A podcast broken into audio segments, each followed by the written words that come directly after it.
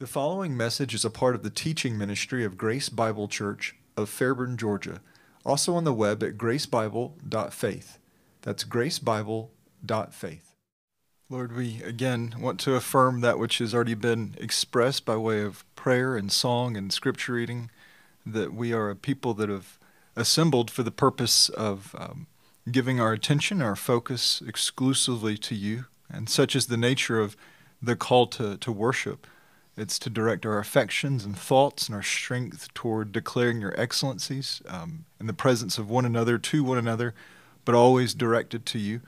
Um, and it's an expression of um, our worship that kind of just spills out of the natural day to day life and experience when we sing and when we pray and when we affirm these things. And so we we thank you for this uh, call that you've placed on your people and the privilege it is to declare your excellencies and to worship you and to make much of you. And we ask that you would help us to that end, that we would be um, better and more faithful worshipers. And that means being rooted in truth, um, sometimes very hard truths, such as was expressed in Psalm 41 with uh, struggles, um, enemies that um, opposed David, and how it's fascinating that you used that providential circumstance of David to uh, design and to direct our own worship and to give us and direct our thoughts toward things such as the Messiah's own rejection. And so we, we thank you for um, what sometimes a painful providence and how it itself also provokes and directs us to worship. And we thank you for truths that we sang this morning, um, that you express your faithfulness and your goodness toward your people in ways that are just uh, quite extraordinary and uh, really provoke us to, to thanksgiving and to, to wonder. And so we thank you for that as well. And now, as we soon turn our attention to Jude, it's our responsibility to, to act in service, as it were, to, to your word, to the body of truth that you've entrusted to your people, to, to labor and contend for one another, your, your beloved bride, your church. And we recognize, though, that again, it, it is your church, it is your word. You will accomplish your purposes, you will keep your people, you will preserve your word, but you've called us to engage and participate in that. And um, that calling is sometimes hard, and it's not always something that we necessarily want to do. But Lord, you've called us to be slaves, and so we want to submit ourselves in joy to our Master and to walk in a way that reflects not only grav- gratitude, but uh, faithfulness when things are, are challenging, and faithfulness in the, the things that um, produce hardships. Because we recognize that there's a, an eternal weight of glory that's to be expected. Um, there's a, a reward before us, and no small measure that is again reflecting glory back to you. So we thank you for these things and ask that as we do the work now of laboring um, in the scriptures, seeing, hearing, teaching, that you'd be pleased, and that um, as the psalmist expressed in Psalm 119, that you would open our eyes and that you'd be our teacher. Um, we don't presume to just approach your word and uh, that we that we have some insight and wisdom outside of the Spirit's gracious help. And so we do ask that you would help us, Lord. And may this time be found pleasing to you. We pray in Jesus' name. Amen.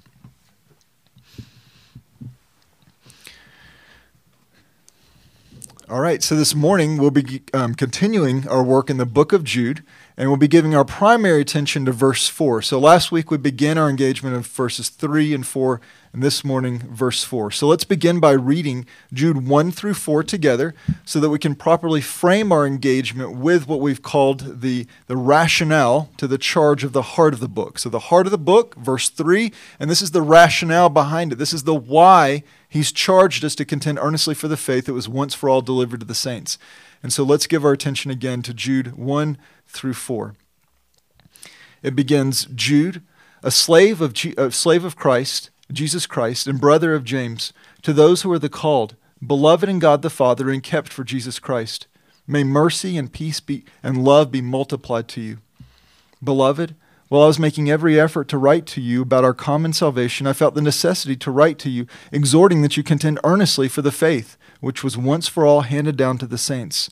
And then here's our rationale, verse 4 For certain persons have crept in unnoticed, those who were long beforehand marked out for this condemnation, ungodly persons who turn the grace of our God into sensuality and deny our only Master and Lord, Jesus Christ. Now, as I stated, we'll be focusing on uh, Jude 1 4 this morning, or Jude 4, and we'll certainly get there. But I want to frame our work today in the following manner. So we have four things I'd like to accomplish. First, the foundations for the rationale. So again, there's uh, verses 1 through 3 weren't there just to kind of pad and verses 1 and 2 obviously provide an introductory foundation. Verse 3, the heart. And then verse 4, the rationale. So we're going to look at the foundations for the rationale. Second, the reasons for contending. You know, we've exhorted and called, we've had it big on the screen contend for the faith. And we've said that's really necessary and that that's part of your responsibility. It wasn't just Apollos or Timothy or the elders, it's our responsibility. So we're going to look at reasons for contending. Third, the call to contend. And then fourth, again, our own charge in these matters. So let's begin with the framing of the charge for the rationale and its introduction of the offenders. Uh, we begin by once more recognizing Jude's self identification as a slave of Jesus Christ, one who has brought himself into the absolute lordship and authority of Christ. He has forfeited his own lesser desires and ambitions and has brought them into concert with what pleases his master. Jude, a slave of Jesus Christ, is writing to fellow believers, to those who also have brought themselves under the lordship of Christ and whose own identities framed are, are framed by God's divine salvific call upon them. A call that is filled out and expressed as their being beloved in God the Father and kept for Jesus Christ. The Father has set his divine and perfect affection upon his people, and having given them to the Son, they are and always will be perfectly kept. Finally, in view of the forthcoming call or charge that Jude will give to these believers, he petitions that what they have in Christ, what we have in Christ, might be more fully supplied to them, namely mercy, peace, and love. With this, Jude then delivers his readers their charge. So that was the opening foundation, the introduction, and then we have the charge, a charge that was not an expression of his original intent and efforts in writing to them. That's what we really unpacked last week. He had a design, he had a desire, but he had to redirect. So he had to redirect. He made a definitive shift in giving his time, his strength, and attention from that which was precious and good, namely our common salvation, an articulation of our common salvation, and immediately pivoted to our immediate need, namely that which was of unique weight and importance, that which he had to redirect to. So his focus in writing was now rooted both in conviction and urgency. So these beloved saints must take up the charge to contend earnestly for the faith. They must struggle, wrestle, and fight for the body of doctrine and inspired truths that both the Old Testament prophets and now Christ apostles have provided for them. That's the faith. Again, that body of doctrine that's been passed along from the Old Testament prophets through Christ apostles, that doctrine, that body of doctrine and inspired truths that distinguish them also as plainly as the blessed and righteous man of Psalm 1 was distinguished from the wicked and unrighteous man. The one on the path of joy, reward, and glory, the other to suffering, punishment, and destruction. So again, the faith that's been once for all delivered to the saints, that's a definitive identity of the believers. It's the apostolic teaching, it's the words of the apostles, it's what constitutes our faith. It's what directs and governs us, and it will distinguish distinguish the righteous from the unrighteous.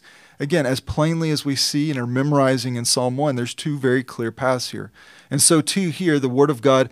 It's a uh, you can think of it as forging a great chasm, as it were, between those identified as saints or persons shaped by holiness and those whose identity can be summarized simply as the ungodly.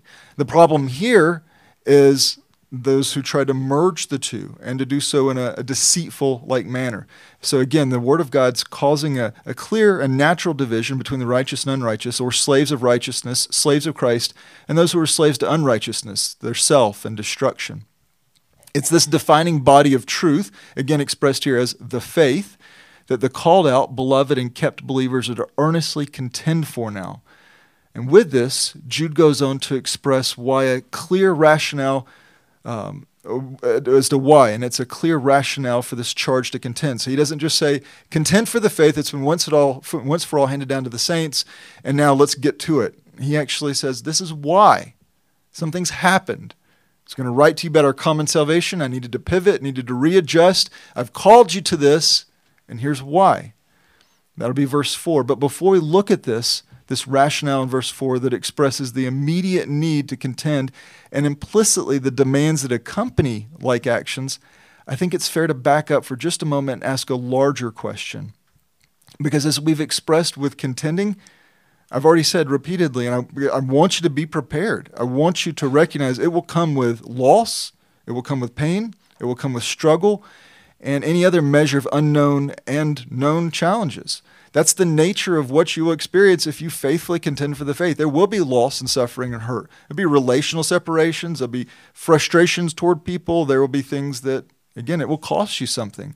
Because this is not a, a fantasy or a fairy tale which you simply awake from after a, a night adventure is past. Like, I contended for the faith. You know, I really held fast to it and I, I opposed the enemy. These are people people that maybe you know and love, and some people that you've walked with for a season of time, or even others that just outright oppose you. But when it's those who have crept in within the church, there's a special measure of pain that's associated with it. And so, again, this isn't just some book of stories that you can put down and pick up at your leisure about contending and fighting and wrestling. It's not even just a, a just a, a difficult journey that someone must traverse. Again, this is our call.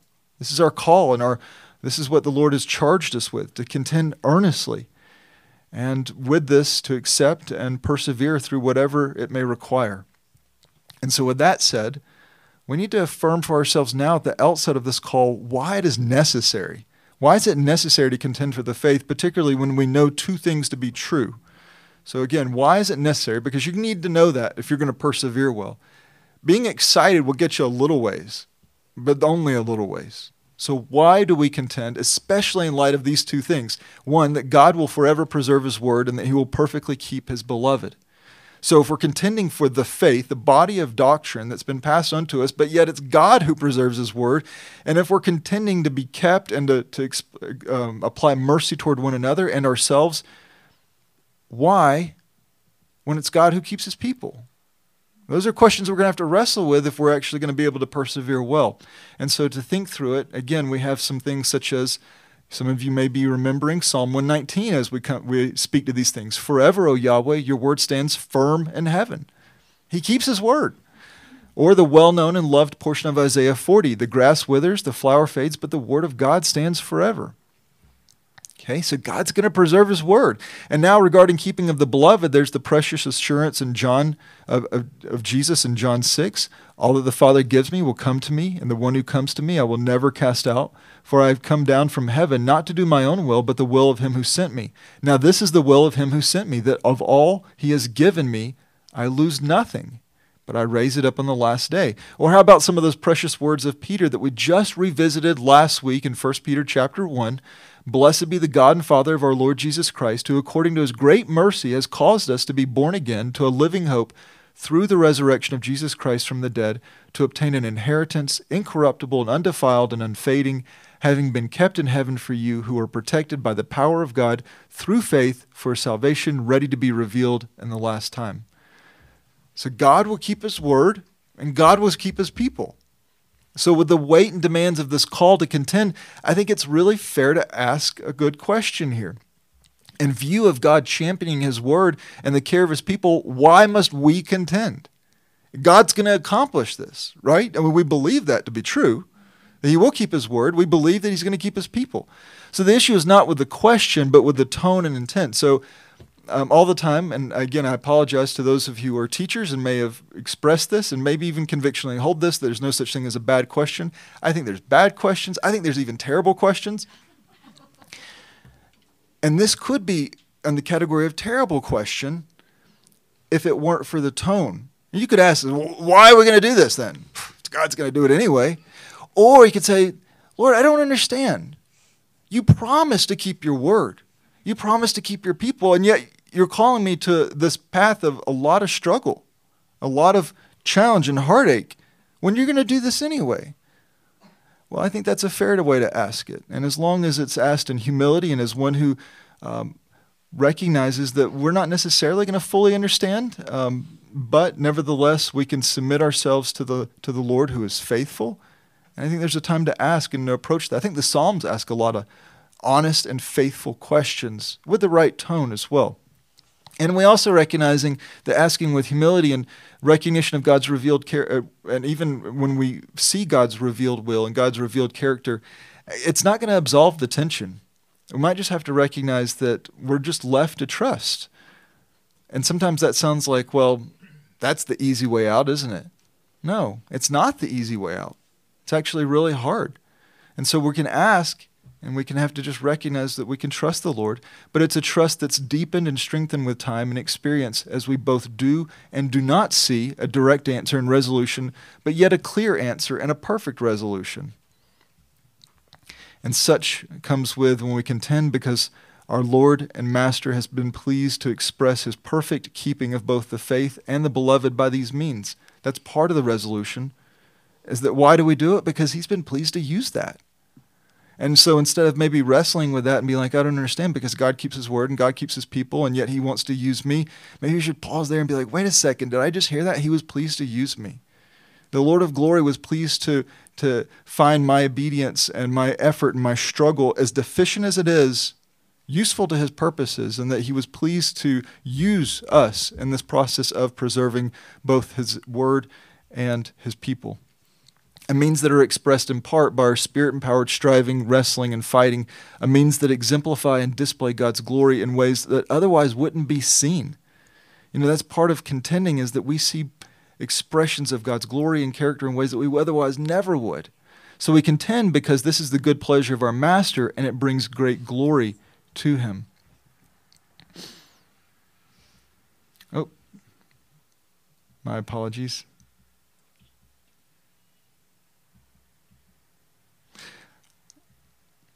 So, just by way of illustration, um, how many of you enjoy reading uh, fictional books or, oh, you have more time? Um, there was a time when Denise had more time, more discretionary time as well. And there's a, an advantage to reading stories. That stories are informative, express creativity. The Lord's made us to be creative. But Denise had more time to, to discretionary, uh, do discretionary readings. And occasionally I'd see where she was in her book maybe she's in chapter 8 or 10 or whatever. And so I'd go to chapter 13, 15, somewhere in there. And then I'd just start reading several chapters ahead. And then I always had that, that knowledge. I know what happened to these characters, I know how the story is going to develop. And, you know, I'd, I'd, taunt her with that. And it wasn't because I was a bitter person. I just needed more rest, a little less stress, um, so I could find more reasonable forms of entertainment. But Nevertheless, I was teasing at the prospect of something, and it's something that we're getting at here. God's called us to contend. That's part of our obedience. He's pleased to use us, and there's an outcome. So I was teasing at the prospect of spoiling the journey for because the outcome is always almost certain, right? You, you know the principal characters are going to probably survive, or at least they're going to die well. One of the two. So, at least broadly speaking, you know what's going to happen, but the conclusion is what? I would argue it's sweetened it's filled out and more fully informed by the satisfaction that comes with walking through the journey. Right? You don't pick up a book like I did and be like, okay, let me get the first chapter or two and get the, the you know the main characters and let them develop a little bit so I can have some measure of attachment and I can actually care about their outcome, and then just flip it to the end and be like, oh, that's how it went. That's nice. Why do you read the body of the book? Because there was a value to that journey, wasn't there? And why do you enjoy the end so much? Because you walked with them all the way through it.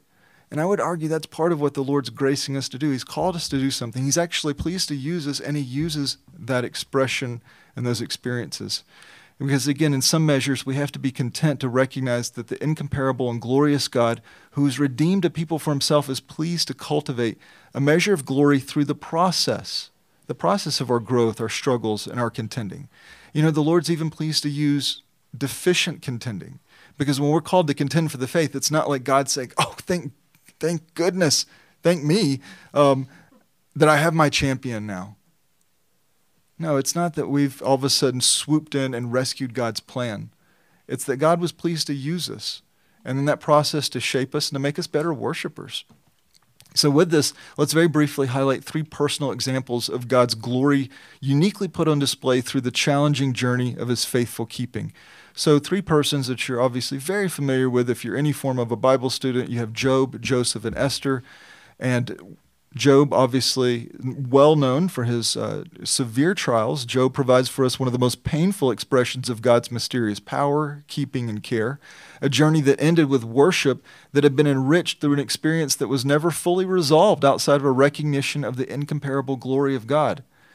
But later, what does James do? James picks up and says, You remember Job? And, and James reminds us that there was a sweetness to the compassion and mercy of God that would not have otherwise been expressed or experienced without the pain of that journey. It was part of that experience in which God not only revealed himself, but showed his sufficiency and demonstrated his, himself and his character in ways that he otherwise wouldn't have. So James tells us, Behold, we count those blessed who persevere. You have heard the perseverance of Job and have seen the outcome of the Lord's dealings, that the Lord is full of compassion and merciful. Because Job went through what he did, James could say, You know what? You need perseverance. And we can look at Job. We could look at Job, and if his story was just wealthy man lives, wealthy man dies, and we didn't have that story in between, we might be like, well, what happened to the part of his family there and what, maybe some of his uh, resources? Wouldn't necessarily make, a, we wouldn't have details that we could fill out in that regard, but what we do have as a measure of expression with perseverance and God's sufficiency and his glory put on display. And then James says, look at the perseverance and patience of Job. And it makes sense because of that journey, right? And the demonstration of God's faithfulness throughout it. And well known is the story of Joseph, a story of great lows and highs, a story that we might have carelessly rewritten and casually directed Jacob and his sons just to go down to Egypt for a time so that God could accomplish his purposes with them so they could go from a clan to a mature nation. That would be our rewrite. It would probably just, again, be like, well, was that really necessary, all those experiences with Joseph? Because Jacob's going to end up in Egypt and the people are going to be nurtured there, as it were, and eventually developed into a great nation. But was that necessary to experience that for Joseph? Well, absolutely. Because we would have lost the beloved statement by Joseph, and with it, the complicated and sovereign magnificence of God when he states, As for you, you meant evil against me, but God meant it for good in order to do what has happened on this day, to keep many people alive. Again, God could have just brought the people down, but he wanted that filled out experience of faithfulness and demonstration of, of his peculiar providence and how he uses nations and individuals and households and all kinds of magnificent things that we lose if you lose the journey. And what of Esther? A story of God's peculiar providence unfolding in the most unlikely of ways to preserve and even strengthen his exiled people. So you may have noticed, uh, I know some of the digital calendars can be frustrating. If you click U.S. holidays, it's like, and then you're thinking, wow, I, I wished I wished I worked at a bank because you know they get a lot of those days. But and if you do, I apologize. I'll poke fun at somebody else later. But you might have noticed there was a holiday Thursday. And some of you are thinking, yeah, it was really fun. You know, they dyed the river in Chicago and all that stuff. No, no, there's a better one. There's one that extended much, much further back. And again, I don't mean that uh, the celebration of another unique expression of providence, which, again, St. Patrick or Patrick of Ireland, or actually Patrick of England that went to Ireland, is a magnificent story of God's providence and, and in terms of even missional work. But rather, I'm speaking of the holiday of Purim that celebrated was celebrated from the sunset on Wednesday all the way through the sunset on Thursday, a holiday established back in 473 BC and that continues through the present, a remembrance of what a what was a frightening and dangerous experience for individuals and ultimately the whole of Israel you know, we've prayed, Pastor Frank is praying, the Lord keeps his people, right? He's kept his plan and put it in motion. Well, this goes all the way back even to what was happening here. And so the whole of the nation, not just individuals, not just families, but the whole of the nation of Israel, at least in the exile, was in jeopardy. And it ended with demonstrating the glory of God and the keeping and blessing of his people. And we read in Esther 9 20 to 22 then Mordecai wrote down these events and he sent letters to all the Jews who were in the province of King Artaxerxes, both near and far, to establish among them to celebrate the 14th day of the month of Adar and the fifth day, 15th day of the same month annually. Because of those days, the Jews obtained rest for themselves from their enemies. And it was a month which was turned around for them from sorrow into gladness and from mourning into a holiday that they should make them days of feasting and gladness and sending portions of food to one another and gifts to the poor. But that's not how it started, was it? You know, it was a grudge match that turned into a, a, a gripe toward an entire nation so as to literally destroy the entirety of a people. And then the Lord's kind providence raising up an unlikely candidate to be queen and in circumstances that we wouldn't necessarily be excited about but put her in the position she did so as to preserve the Lord's people. But Mordecai rem- reminds us of something, doesn't he? The Lord's grateful to use you, but he doesn't need you. And that's something we need to remember with contending. Let's not get so excited that, wow, we're God's champions, and if we don't do this, no, it's, it's he's just pleased to use us. And then he's called us to be doing these things. He's called us to faithfulness. So while God will ultimately be he who keeps the faith, he's been pleased to accomplish this in no small part through our own contending for it. And why? Well, because he receives glory in the journey, because he receives glory in the struggle, because he's pleased to reveal things that otherwise wouldn't be known through our contending. So again, we have these experiences and our own that will be painful and difficult, but will also yield glory to God in ways otherwise not seen, known, or experienced. And so we have our foundations provided by Jude in verses 1 through 3, and now we have worked through the tension of why a charge to contend when God will perfectly keep. Again, I think that's really valuable when we're heading into something that's really hard. So, as we engage the rationale for Jude's specific call to contend for the faith, let's once more read verses 3 and 4 together. Jude writes, Beloved, while I was making every effort to write you about our common salvation, I felt the necessity to write to you, exhorting that you contend earnestly for the faith which was once for all handed down to the saints. For certain persons have crept in unnoticed, those who were long beforehand marked out for this condemnation, ungodly persons who turn the grace of our God into sensuality and deny our only Master and Lord Jesus Christ. Now, as we plainly see, Jude has laid out why he is given this call to contend. They're clandestine offenders, so secret offenders. They've snuck in, clandestine offenders within the local church who, in their profound ungodliness and grossly abusing grace and denying the principal element of the identity they have assumed as being Christians, namely their identity with Christ, they've crept in, they've come in, and they've sought to do harm. And again, Jude plainly states of these persons that they have crept in, they have been long expected, that they are ungodly, that they abuse the grace of God, and they deny our Master and Lord. Mat- matters to which we will now turn our attention. So, first, they've crept in unnoticed. They've crept in unnoticed. And we implicitly understand this to be a reference to them creeping into the local church.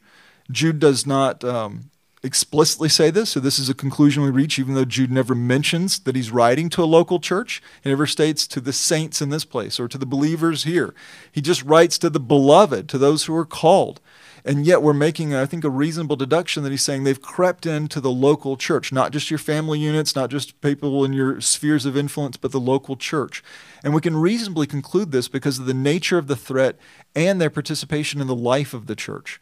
So, regarding the nature of the threat, Peter's already stated to them in um, 2 Peter 2 1 that they are false teachers. And where does a false teacher operate? They operate in a context in which they can teach, in which they can instruct, in which they can uh, presumably make God's truth plain to God's people.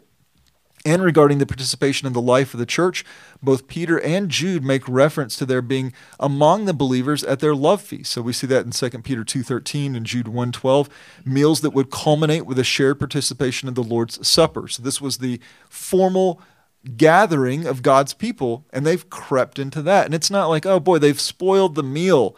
Now this is they've come into the fellowship in an intentional way so as to be identified with the visible, defined body of Christ, but they were actually not among them. But why have they crept into the local church? I think that's a good thing to ask. So, again, as soon as we sing, um, some of you wonder where I disappear to. I like to check the doors and I like to just button everything up and then we can continue on. Things you don't need to worry about, probably things I don't have to worry about, but I'm mindful mindful someone may come in. Why? Well, because who knows? Maybe they'll be disruptive. So why are they coming in though? Are they just coming in to be disruptive? No, they're coming in to destroy. They're coming in to do much more than would be visually obvious because they desire to inflict the maximum measure of destruction on individual believers in the local church as a whole. They do so in secret, trying to mix in among God's people. And this is not a matter of someone again who's not grown up or is culturally unaccustomed to religious meetings, so they're you know they're sneaking in. I could understand that. We do some peculiar things. We get a whole bunch of people together, various ages, and then we start singing together. You know, people don't do that very often anymore. and then you stand and, or listen to somebody, and then people close their eyes and somebody starts talking every so often. It'd be really peculiar, culturally speaking. But this wasn't someone that was unaccustomed to religious meetings, so they're kind of sneaking in, trying to figure out what's happening. No, this is an intentional infiltration. Admittedly, to um, again, what we do might be strange to some, but this was not them acclimating to a subculture of a church meeting. This is them identifying with the church in a deceitful way. These persons who want to fit in and be seen as one of the people, even while being utterly distinct from them in motive and heart and conduct. So it's a tactic of destruction and harm that's particularly cruel and effective because why? Well, your guards are down, right? What do we do? We welcome people. We're always grateful. If someone says they're in Christ, then we rejoice with them. And the focus is not on uh, bearing up under mocking and slander or like actions, we're not looking and be like, oh, who's gonna who's gonna be assaulting the faith today? You know, saw how Anton was looking at me. He might be challenging me on these things. No, it's it's not that at all. It's a different disposition. Rather, the focus is on walking together, encouraging and strengthening one another in truth, and praying and worshiping together and bearing one another's burdens. And so, when someone comes in under the pretense that they want to join and participate in that, that's the we give that benefit, right? It's part of our expression toward them having a, a love for them, believing all things, and wanting to be charitable, wanting to be gracious. So it's in this context of mutual trust, affection, and care that the assailants introduce doubts, distort truths, and even entice some into carnal sin. So again, you can imagine I could sneak in there. Well, you know, I heard what he said, but uh, scriptures aren't really clear on a lot of things, and I don't know if they're always right. Like, what? If you heard that out there, you might be like, ah, apologetics. I need to attack that. But here, here, and you're thinking, I don't know. Well, maybe they're right. You wrestle with it in a different way. And therefore, they are wolves donned with sheep's pelts, knowing that a rushing to the herd in their plain appearance will what, what would that do? It would rouse the um, vigorous defense of the shepherds and the alert disposition of the sheep who will flee and elude them. So they know better than that. They know better to rush in to, I'm a false teacher. And what do they do? They, they creep in unnoticed. And so the wolf mingles not with a special pelt, but with the language of scriptures and the, unexpe- and the, the expressed disposition of one who claims Christ as Lord.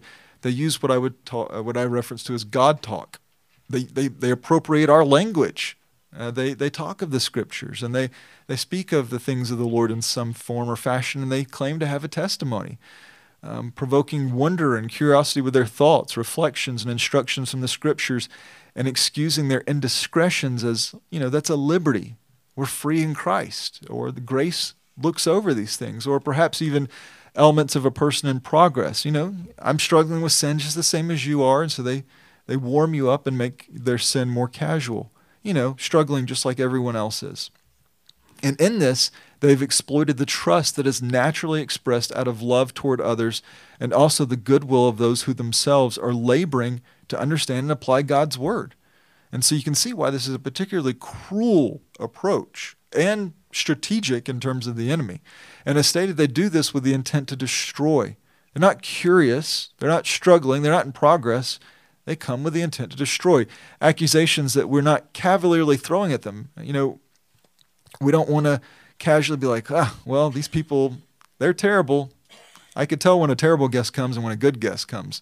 No, we're not just throwing these things out them out there. What does the scripture say? And what does Peter warned us about? And what does Jude say now? Well, in 2 Peter 1, 2 1, we're told that they are secretly introducing destructive heresies and denying our master. And I plan to come back to this next week, but I told you when we were in 2 Peter, be slow to unholster that heresy gun. But again, why is it there? Well, it's there to be used sometimes. And so we need to use discretion. We need God's wisdom to recognize they're coming in not because they're confused and not because they're in, in, progress, but rather with the intent to introduce destructive heresies, destructive teachings. In Matthew 7, verse 15, and Acts 20, verse 29, we're told that they are ravaging or savage wolves intent on devouring the flock. So again, the intent is plain. So they've plainly crept in with the intent of destruction, producing denials and distortions of the faith, or that body of doctrine that's been entrusted to us, and feeding the very things that holiness demands that we mortify.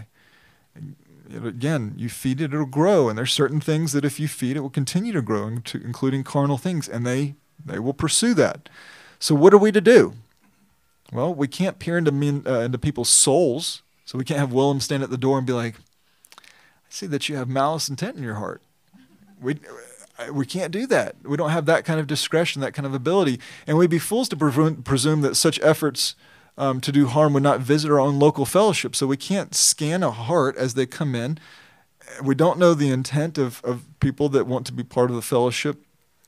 But we also would be incredibly naive to presume, you know, we're small and sweet and we have nice snacks. Why would someone want to come here and hurt us? Well, that would be really, really naive, wouldn't it? Because what you are and what you're constituted to be is part of the body of Christ. And therefore, you are a target of the enemy. And we do, so what do we do? What we do is we've been told, and it's been modeled for us. In speaking to these matters, Jesus instructs us to what? He says, Beware. Beware. Beware of the false prophets who come to you in sheep's clothing, but inwardly are ravenous wolves. You will know them by what? By their fruits. So while we cannot peer into the souls of men and women, we can recognize that holiness and sanctification will produce evidentiary fruit and that a carnal pursuit of this world will also show itself in time. We also apply due diligence in the work we've been entrusted. In his final charge or engagement with the Ephesian elders, Paul stated, I know that after my departure, savage wolves will come in among you, not sparing the flock, and from among your own selves men will arise, speaking perverse things, to draw away the disciples after them. Therefore, be watchful, remembering that night and day for a period of three years I did not cease to admonish each one of you with tears. So, again, here's that echo of Jesus' call to beware that Paul picks up also. He expressed it as be watchful. And in this, Paul spoke of a clear threat to the local church, namely that threats could be anticipated to come up from where? Within the church, and possibly from the very ranks of the elders themselves that to me is one of the most weighty warnings in the scriptures, especially the New, for the New Testament church, is that you could have a spoiling from within and specifically from within the leadership. That's frightening. And so he says, men who would speak perverse things and do what? Draw disciples away to themselves. need to pray for our preservation. need to pray the Lord keep us. But also, again, we know from the larger context of Paul's discourse to the elders, the Ephesian elders, what did he do? Well, how did he contend? Well, he vigorously exercised the call to contend for the faith in the context of the local church while serving in his situation in the shepherding role by means of exhaustively teaching and discipling, admonishing, correcting, and modeling a life of service. So again, we've talked about what does that contending look like? Well, here we have our first major example. It looks like discipleship, investment in one another, correcting as necessary, and modeling faithfulness to one another. That's part of contending. That's part of defending the faith. So, again, once more, this is a threat for which we must be diligently aware. The fact is that time and time again, there have been those who, again, have crept in unnoticed. They did not publicly declare their intentions, their distorted thoughts, or their insatiable appetite for sin. And this is going to happen. It's one of those unpleasant things that part of a parent's job is to occasionally tell a child that you have to you, you have to be prepared for some painful things in life and here's here's something that may or may not happen these things may or may not be introduced in your life in church you have to recognize these things very well may happen good faithful churches all the time all the time because there's not going to be a separation of the tares from the wheat until when the end and the tares are mixed in and again, that's the Lord's dealings, and, and we can trust Him with the preservation and care of His church. It's more perfect than what we could do for ourselves, but we are called to participate. So, what do we do? We conduct ourselves with vigilance and stay busy about the work of contending as necessary, both proactively and are building one another up, and reactively and opposing those who would do the body harm. And the nature of opposing may take a range of forms. At times, this may first be expressed with varying degrees of church discipline. And again, people might think, well, that's so unloving. And church discipline, that's a bygone thing. No, that's part of the preservation and the integrity of the local church. Moving from private to public rebuke and ultimately putting of someone out of the fellowship if they are persistently unrepentant.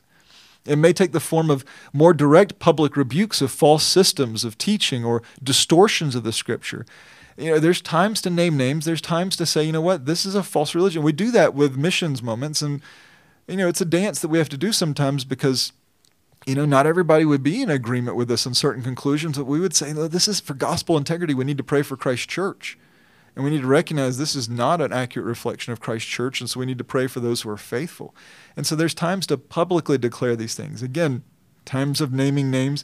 I don't want to make sport of it, um, even make a habit of it. I've even I've talked to Frank and Matt at different times in terms of. Um, I was thinking about mentioning someone this week, and I think both of them were like, nobody even know who he was. And I, I mentioned his name, Denise. She's like, I don't know who he is. I was like, how do you not know who he was? I was talking about this guy 20 years ago. But nevertheless, there's a time to do that. And it may include, again, not only naming, naming of persons, um, a naming of false systems and whatnot, because we have to protect the flock. It's a range of expressions of protection. And I know that all sounds very unpleasant. At least I hope it should. Because if you get excited about, you know, yeah, church discipline, let's clean this place up. And if you get excited about, let's name names, let's start putting things down. Boy, I hope you see that as as morbid as somebody that's like, kid disobeyed? Yeah, been waiting to spank somebody today. It's not right. It's uh it's distressing. Now, if it's a, you know what, I care for your soul well enough, I'm going to restoratively discipline you, and that includes some measure of punishment and pain, then we'll go where we need to go, and we'll do so with humility and sadness of heart. And it's the same way with protecting Christ's church. We don't do this in a celebratory fashion. It should have a weight to it because it's a weighty matter to levy charges of this nature. But that does not mean we can sit silent when the call to contend demands otherwise. So again, shame on the one who keeps the, the heresy gun holstered when they needed to pull it out. Um, we need discretion. We need the Lord's help. And we need humility, especially because of the nature of those who creep in and the immeasurable harm they'll bring. We can't overlook that. Be like, boy, you know, they came, they're here. Who wants to be the guy that, or the, the gal that uh, has to address someone on their sin or they're leading others astray? It's not easy work, the work of contending. But we have to beware. We have to be diligent. And I clearly, um, I recall such warnings coming to me back in my, my Bible college days, and you know, you have various pastoral ministry classes, Bible college, theology classes, and we'd be discussing such matters, and in particular, um, the unique impact of Karl Barth. Does anybody even know who Karl Barth is anymore?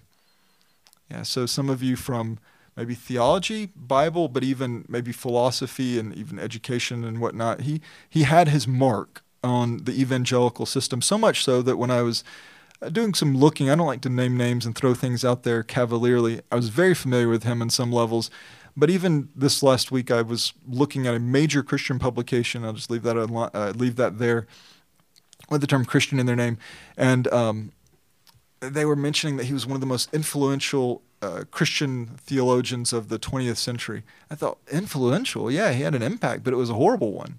I don't call that influential, I'd say devastating. And what was striking to me was I'd be warned about him and people like him, not just, oh, because of what he teaches or what he's done, but the warning was this to a bunch of young men pursuing pastoral ministry was you need to recognize that there are men who traveled to Europe to confront Karl Barth and to, to dispute his claims and to dispute his system of theology and teaching and whatnot, only to ultimately be swayed by him themselves. He was very good at what he did, and he was very deceptive and, and strong in his craft, as it were. And I've seen like tragedies repeat themselves in the lives of others. People that I'm going to take that on, or I can walk into this and I can come out unscathed. And they're putting themselves in dangerous situations under teachers that ought not to be teaching and they get carried away. And it's devastating. And if you walk long enough and if you walk in the, the context of church and leadership and experiences of people, you will see this. You'll see good people, people that were friends, start buying into things. You're like, that doesn't make sense. And they really are immersed in it. Even just this week, as an exercise in preparation, I chose to read up on a man who had been impactful in the seminary and church world, but had gravely strayed. This is the one that I named him, and again, everybody's like, well, nobody knows who he is. That's right. I'll leave him unnamed at this time. But I knew of his primary theological distortion, um, namely the, the distortion of a morbid view of free will to its, to its radical extreme of uh, open theism and whatnot. And I was attempting to make sure I was clear on the accusations of where he took that theology. And then I stumbled up on that he actually was accused of other things, a form of inclusivism, where basically you know, the grace of God so magnificent it can reach unreached peoples. Um, and, you know, if they have some form of God, then there's grace to cover that. And so I wanted to be fair and honest in my evaluation of him, and I wasn't familiar with the inclusivism charge, and so I saw a footnote or an article he had wrote about that. So I thought I need to read that to make sure that I'm accusing him or being aware and warning people carefully enough. And in my reading, um, I came across that journal article of, that he explained his position, and you know what I found? I didn't find like, huh, this idiot. Why is he in this major theological journal? You know, this high level peer reviewed article and, and one that seminary professors and doctorates contribute to. No. What I saw with him was a masterful weaving of truth with air. This beautiful expressions of our redemption in Christ mixed with the grace of God and the work of Christ being so effective that it reaches these other people too that have never even heard of Christ. Isn't it magnificent, this grace of God? And it was, and you can think, well, of course that sounds ridiculous, and it does. Kept weaving and weaving and articulating and expressing, and well, do you think about this? What do you think about that? And I found it rather distressing and easily of the nature that if he was teaching in a local church context, it wouldn't be a journal article that you're holding up under scrutiny, but it would be somebody that's teaching so well, so beautifully, so clearly, and then he slides that in, and you start thinking, I don't know, maybe that could be true. And then he continues to develop it, and you start thinking, you know what, that is right. And I, that's the, isn't the gospel amazing? And he continues to weave that in. And I would see that if he was in a form of leadership in a local church, you would have no small measure of either confusion, disruption, or outright corruption. And so beware. Beware. But being aware is not being paranoid. You don't need to to, to, to presume that everything that comes has to be highly scrutinized to the point where I don't know if I can trust anybody teaching here. But beware, beware. We simply have to live with this dual responsibility of diligent faithfulness and a proactive awareness that may at times require a clear measure of contending. When someone does these things, we might have to oppose them. But we also take heart that all such matters are expected. They're expected. We know this is coming, not because the church suffers from insufferable flaw that, you know, just can't find a good, good, teacher these days, or you know, bad teachers are going to get woven in. But as Jude states, such persons were long ago marked out for this destruction. This was what was anticipated. This was what was written about. This is what we knew was coming. Now, with this in Jude chapter uh, one verse four, we so we recognize they it was declared long ago, and that sounds like wow, back in the old days or the ancient days. And this language long ago does not have to mean from ancient times, but can also include more recent matters too. And while Jude arguably does have a view to the long standing testimony of the scriptures regarding these kinds of persons, he clearly is also considering the truths previously expressed by Peter as well. So we know that Jude leaned on, drew from Peter, both framing the historical precedent of like offenders with a view to their full and final judgment. We saw that again multiple times in 2 Peter, and we'll see it in Jude. So, again, as you recall in 2 Peter 2, verses 4 to 10, there was a, a buildup of these successive examples, these Old Testament examples, and at the end of which Peter states where God demonstrated righteous judgment. God demonstrated righteous judgment. God de- demonstrated righteous judgment. And then he concludes with the Lord knows how to rescue the godly from trial and to keep the unrighteous under punishment for the day of judgment, and especially those who go after the flesh and its corrupt lust and despise authority. So I think he's drawing from that. We, we knew this was going to happen. We knew this was the case. We've seen historical precedent for this, and Peter makes a clear argument for it. And then once more in chapter 3, verse 7, um, Peter also states, But by his word, the present heavens and earth are being reserved for fire, being kept for the day of judgment and the destruction of ungodly men. So again, Jude looks back to that. This has been written, this has been declared. We knew this was going to happen. Again, references that I'm confident Jude had in mind when he stated the condemnation has long ago or long beforehand been written of them, particularly as he makes a clear reference to this portion of 2 Peter, also in verse 18 of Jude's own letter. Even so, I would still argue that Jude also clearly had other ancient prophecies in mind, too. So he is looking back to 2 Peter, to the precedent that was established, to the articulation of God's righteous condemnation and judgment of the ungodly, but he also has a view to ancient prophecies, all the way back to Enoch such as were, again, and he quotes Enoch in his own letter here. where he states, quote, Behold, the Lord came with many thousands of his holy ones to execute judgment upon all, and to convict all the ungodly of their ungodly deeds, which they have done in an ungodly way, and of all the harsh things which the ungodly sinners have spoken against him. Again, that was Enoch, as cited in Jude 1 14 and 15. And perhaps you notice something rather interesting about the prophecy here in Enoch. Four times, what does he do? He refers to the offenders as ungodly either in their personal identity or to describe their conduct. So, such are the ones who have throughout history been marked out or identified in the writings of the scriptures as a danger to God's people and destined for condemnation. So it's most natural that this in turn is the first of the descriptions that Jude now provides of these offenders. They are ungodly persons.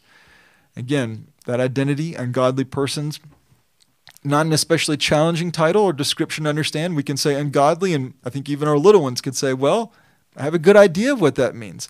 These are those who are separated from God and have no regard for Him, His principles, precepts, or His commands. They do not walk in lives of holiness or submission to a righteous God. By the very nature of their identity as ungodly persons, they are stated to be outside of Christ who came to die for the ungodly. Romans 5 6, that they might be delivered from their sin not so that they would persist in their indulgences, but be free to walk in holiness. We see that in Titus 2 11 to 14. And it's a, this the ungodly who are ultimately being kept for the day of judgment and destruction. Again, 2 Peter 3 7. Now, whereas ungodly can be a sweeping picture of the character and offenses of many, Jude goes on to more precisely indict these clandestine offenders with the further description not only that they're ungodly, but in their ungodliness, they're doing what? They're abusing God's grace. An abuse that is frequent element of such offenders, but not a guaranteed element. Again, this is one of the things we were wrestling through. I was talking to Frank and Matt. Is this a do we have to say this is a staple pattern? And I was I, I screenshot the um, the um, NASB text and the Greek text to Frank. I said, Is this necessary? Are they always coupled? Is it necessary here? Because we need to recognize is it are they always uh, sexual deviant offenders that abuse the grace of God in this way or is it just a common pattern well i would argue that it's clearly a prevalent pattern among those who peter anticipated and Jude has said has he's now encountering and it's a quite common pattern for false teachers in general.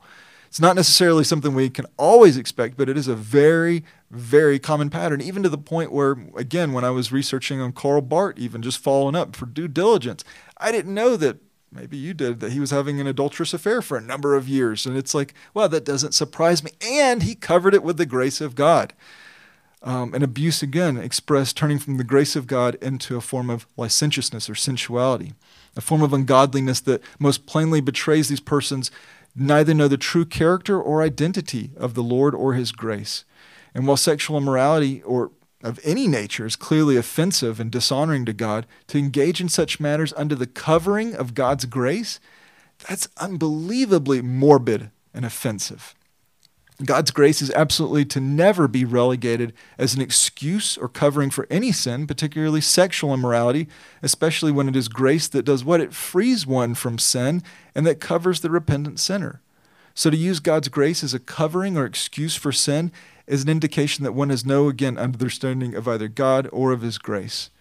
Such matters are shameful, and the appropriation is shameful in the appropriation by the carnal man who plainly has no regard for the things of God, but for the ones who claim Christ, and worse yet, to lead his people, providing some measure of instruction, being a false teacher.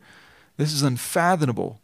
That is, unless their intention is set on what? The destruction and shame of Christ and his church, right? Makes perfect sense at that point in time. All according to the adversary's plan.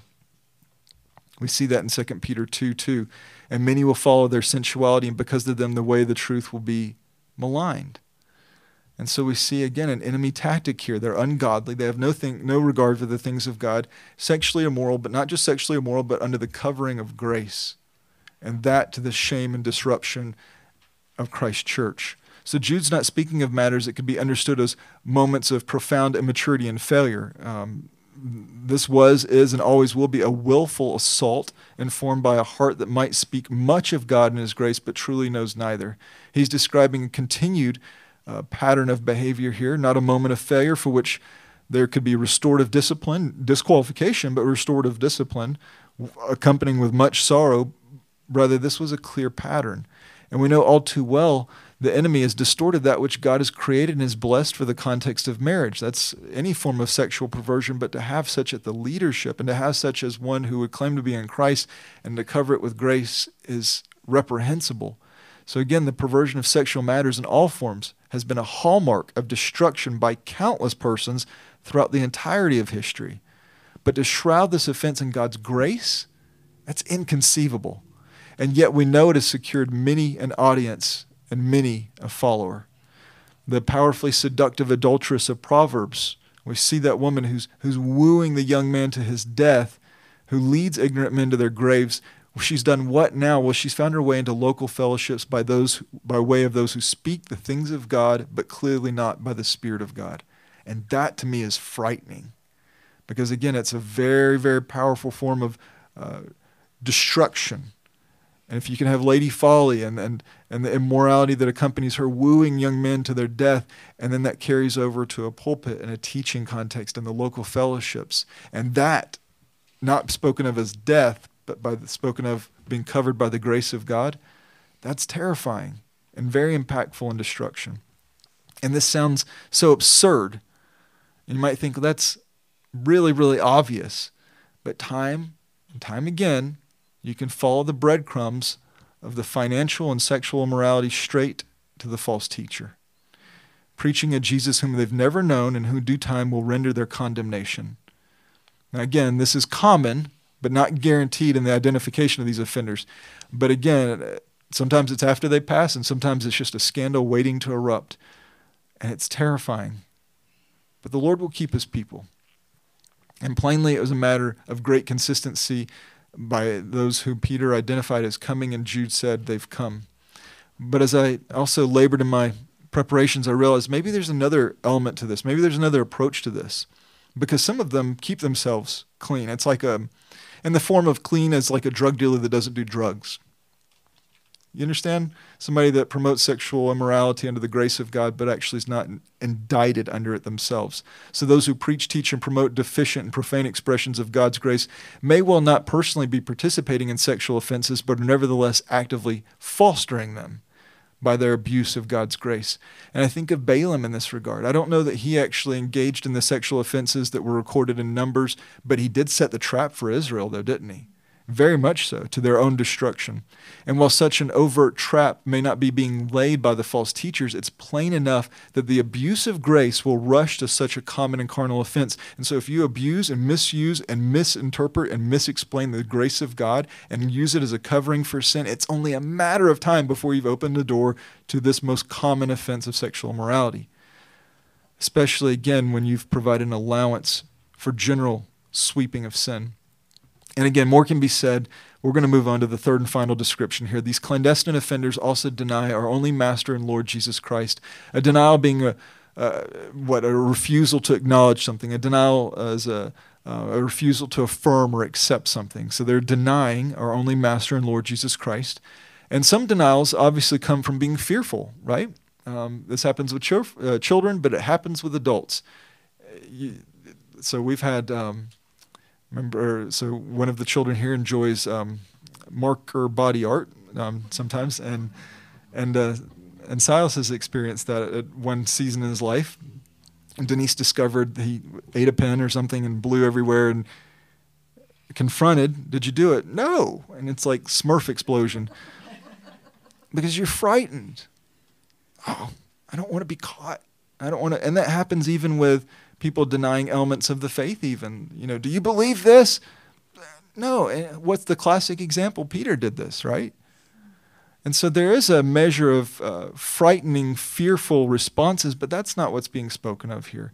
Because even good men have denied things they know to be true, only to be broken in their sorrows shortly thereafter and to provide a good confession. However, such is again not the case for the clandestine offender who makes clear and perhaps long standing confessions and perhaps even maintains them when they're challenged under the scrutiny of others. But just as grace is made to be a morbid cover for sensual sin, so also confessions here are used as a covering for an unfaithful, deceptive, instructive life. So they might say, Yes, I have a good testimony. Yes, I can affirm the gospel. And yes, I can cite and recite things that you can't. You can't draw from the wealth of biblical information I have. And yet they are denying and denying and denying. The nature of their denial is that they first failed to deny themselves. You know, that's what the denial we've been called to. And that's the denial they failed to embrace, a denial of themselves, and have only escalated their offenses from there. Therefore, they're making verbal confessions filled with lives of pattern denials, the, demonstrating the reality that if you want to know who the clandestine offenders truly are, just give them time. So they might be saying one thing, they're doing another, but give it time. They're the ones whose fruit never ripens. It's always produced rotten from the moment it even comes forth. And where do we get that? Where do we get that kind of accusation? Well, Jesus made it in Matthew chapter 7, verses 15 to 23. Beware the false prophets who come to you in sheep's clothing, but inwardly are ravenous wolves. You will know them by their fruits. Are grapes gathered from thorn bushes or figs from thistles? Even so, every good tree bears good fruit, but the bad tree bears bad fruit. A good tree cannot bear bad fruit, nor can a bad tree bear good fruit. Every tree that does not bear good fruit is cut down and thrown into the fire. So then you will know them by their fruits. But they have a confession. They have a good confession, a faithful confession. They're not denying. And Jesus has the response to that Not everyone who says to me, Lord, Lord, will enter the kingdom of heaven, but he who does the will of my Father who is in heaven will enter. Many will say to me on that day, Lord, Lord, in your name did we not prophesy, and in your name cast out demons, and in your name do many miracles? And then I will declare to them, I never knew you. Depart from me, you who practice lawlessness.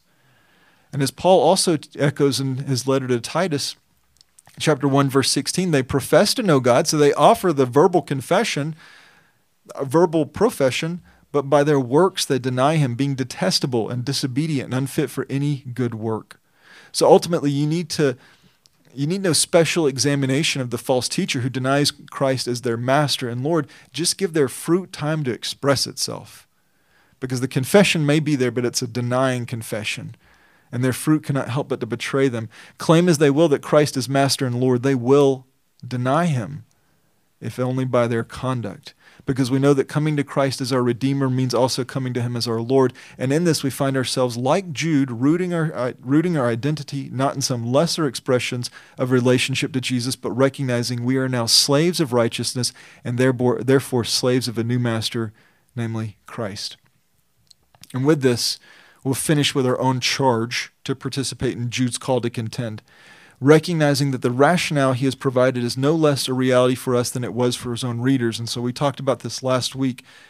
It's not just for Apollos, it's not just for Timothy, it's not just for the apostles, it's for you, and it's for this local church.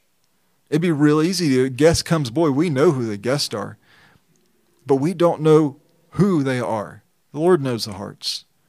And we recognize that if the Lord chooses to grow this body, it'll become even more of a challenge in terms of identifying things because we don't know. And we don't say that to do some kind of little pivot and kind of scanning people, like who's coming in, what is their hearts, what is their motivation, but because we know that these people will creep in in the body. We know that they've crept in many in other churches. There are those who continue to creep in among Christ's church, which is why it grieves me that so many churches have found themselves at an especially vulnerable place. They've made themselves more vulnerable to these clandestine offenders, a predicament that comes naturally when you do not do the Pauline like maintenance. When you don't do the work ahead of time, the work of shepherding, discipling, praying, admonishing, and modeling, uh, then there's long time and when there's long time patterns of not contending or at the least not contending vigorously enough for the faith either from personal weakness immaturity ignorance fear or other expressions of sin then what do you do? You open the door wider. So they're going to creep in but you don't even have to make them creep. They can just walk in. If you've diminished your proactive expressions of faithfulness and contending. And ultimately this will lead lead to what? A mixture of those who have infiltrated the ranks of the church and many in leadership who are unaware or too weak to address this matter. Even some willfully turning a blind eye to things they know they ought not to because they're focusing on the faithful, you know, in as much as they can. All the while, the weaker are done what? They're picked off and the stronger made more vulnerable.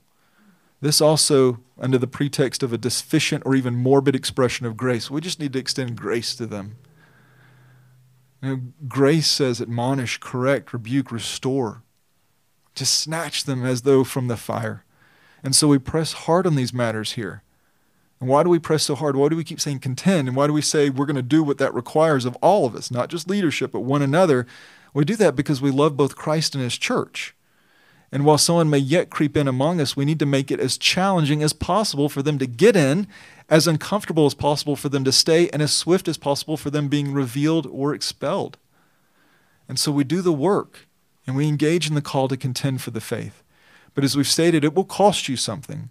Likely it'll cost you a lot in the process of life, be it time, strength, relationships, welfare, possibly more, reputation, and otherwise.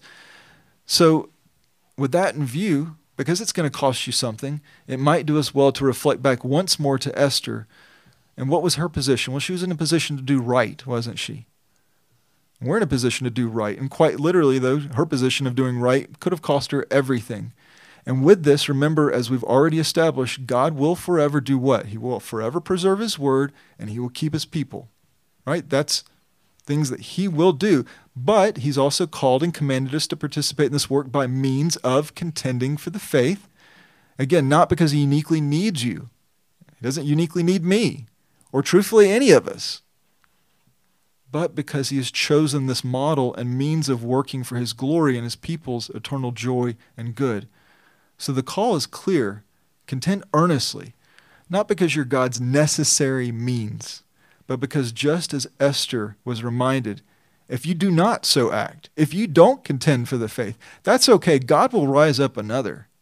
He will accomplish his purposes.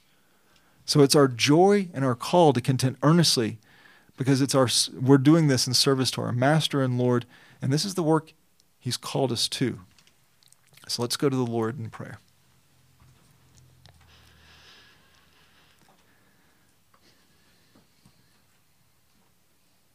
Lord, we we thank you that you have delivered the faith to us, this body of doctrine.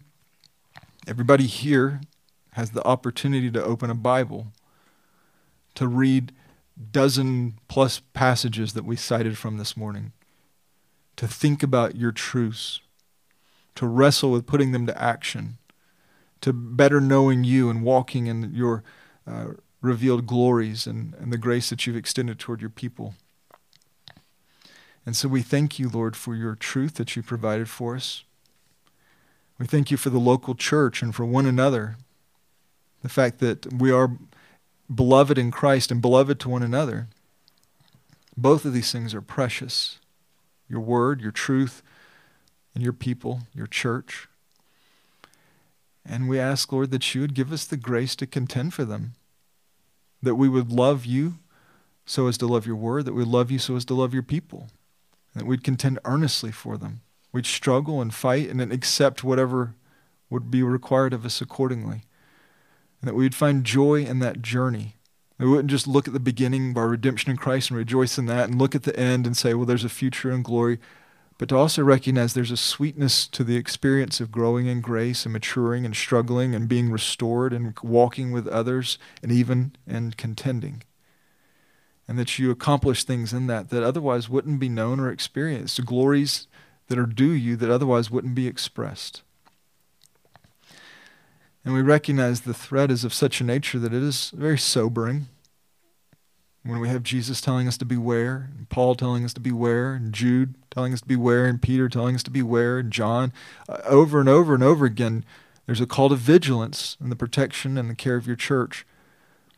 So, Lord, would you be pleased to help us to, to strike a proper balance of generously, affectionately loving one another, thinking well of each other, thinking well of others, but also holding the ground, being faithful. Lord, we need your help, and we pray to this end that your name would be magnified as we contend for the faith that you have provided for your church and that you will ultimately keep. We pray in Jesus' name. Amen.